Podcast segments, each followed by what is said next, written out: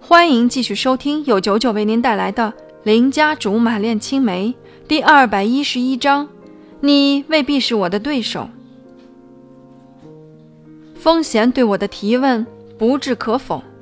你看我像是这么有时间的闲人吗？他指指桌子上成山的文件。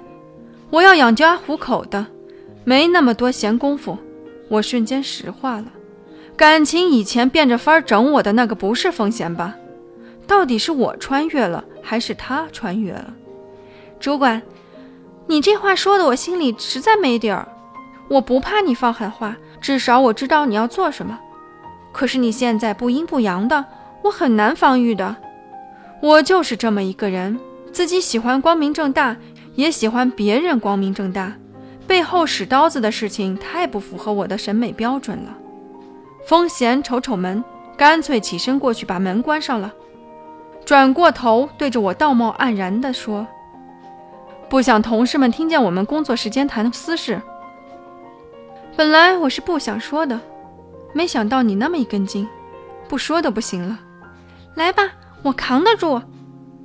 做好万全的心理准备，今天不管风贤说什么，我都要忍，然后回家好好制定一套战略方针。”不能一直输，风贤只是笑，好似觉得我很幼稚。实话跟你说吧，我不打算用以前的办法了。可能是我一开始就估错了形势，才会出错了招。要是正儿八经的比一比，你未必是我的对手，你还太嫩了。怎么说？风贤再次冷笑一声，哼。你说你自己是什么条件？干嘛非要我说？以我的节操，怎么好意思非常直白的夸赞自己呢？于是我只能捡些相对保守的说，比如我年轻，比如我活泼，比如我至少不会主动去害别人，我做什么都对得起良心。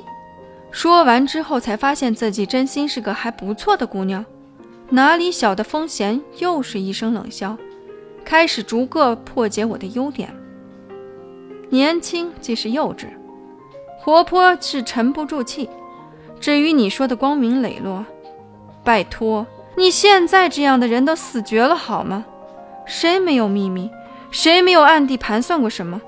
就算你不想做下三滥的事情，也总有些人、有些事逼着你就犯。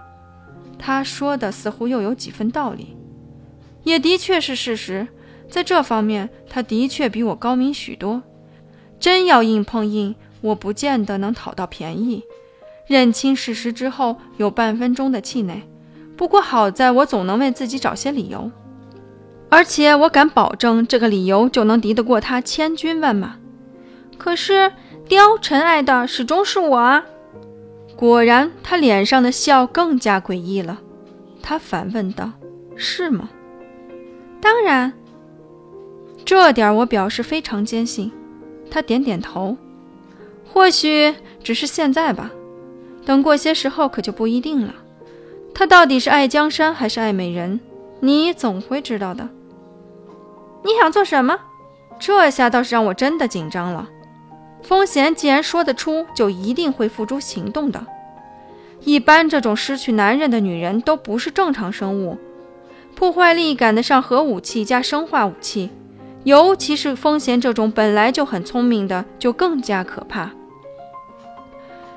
然而，风贤只是神秘的笑笑，急什么？该你知道的时候，自然就知道了。该死，居然和貂蝉是一个口气。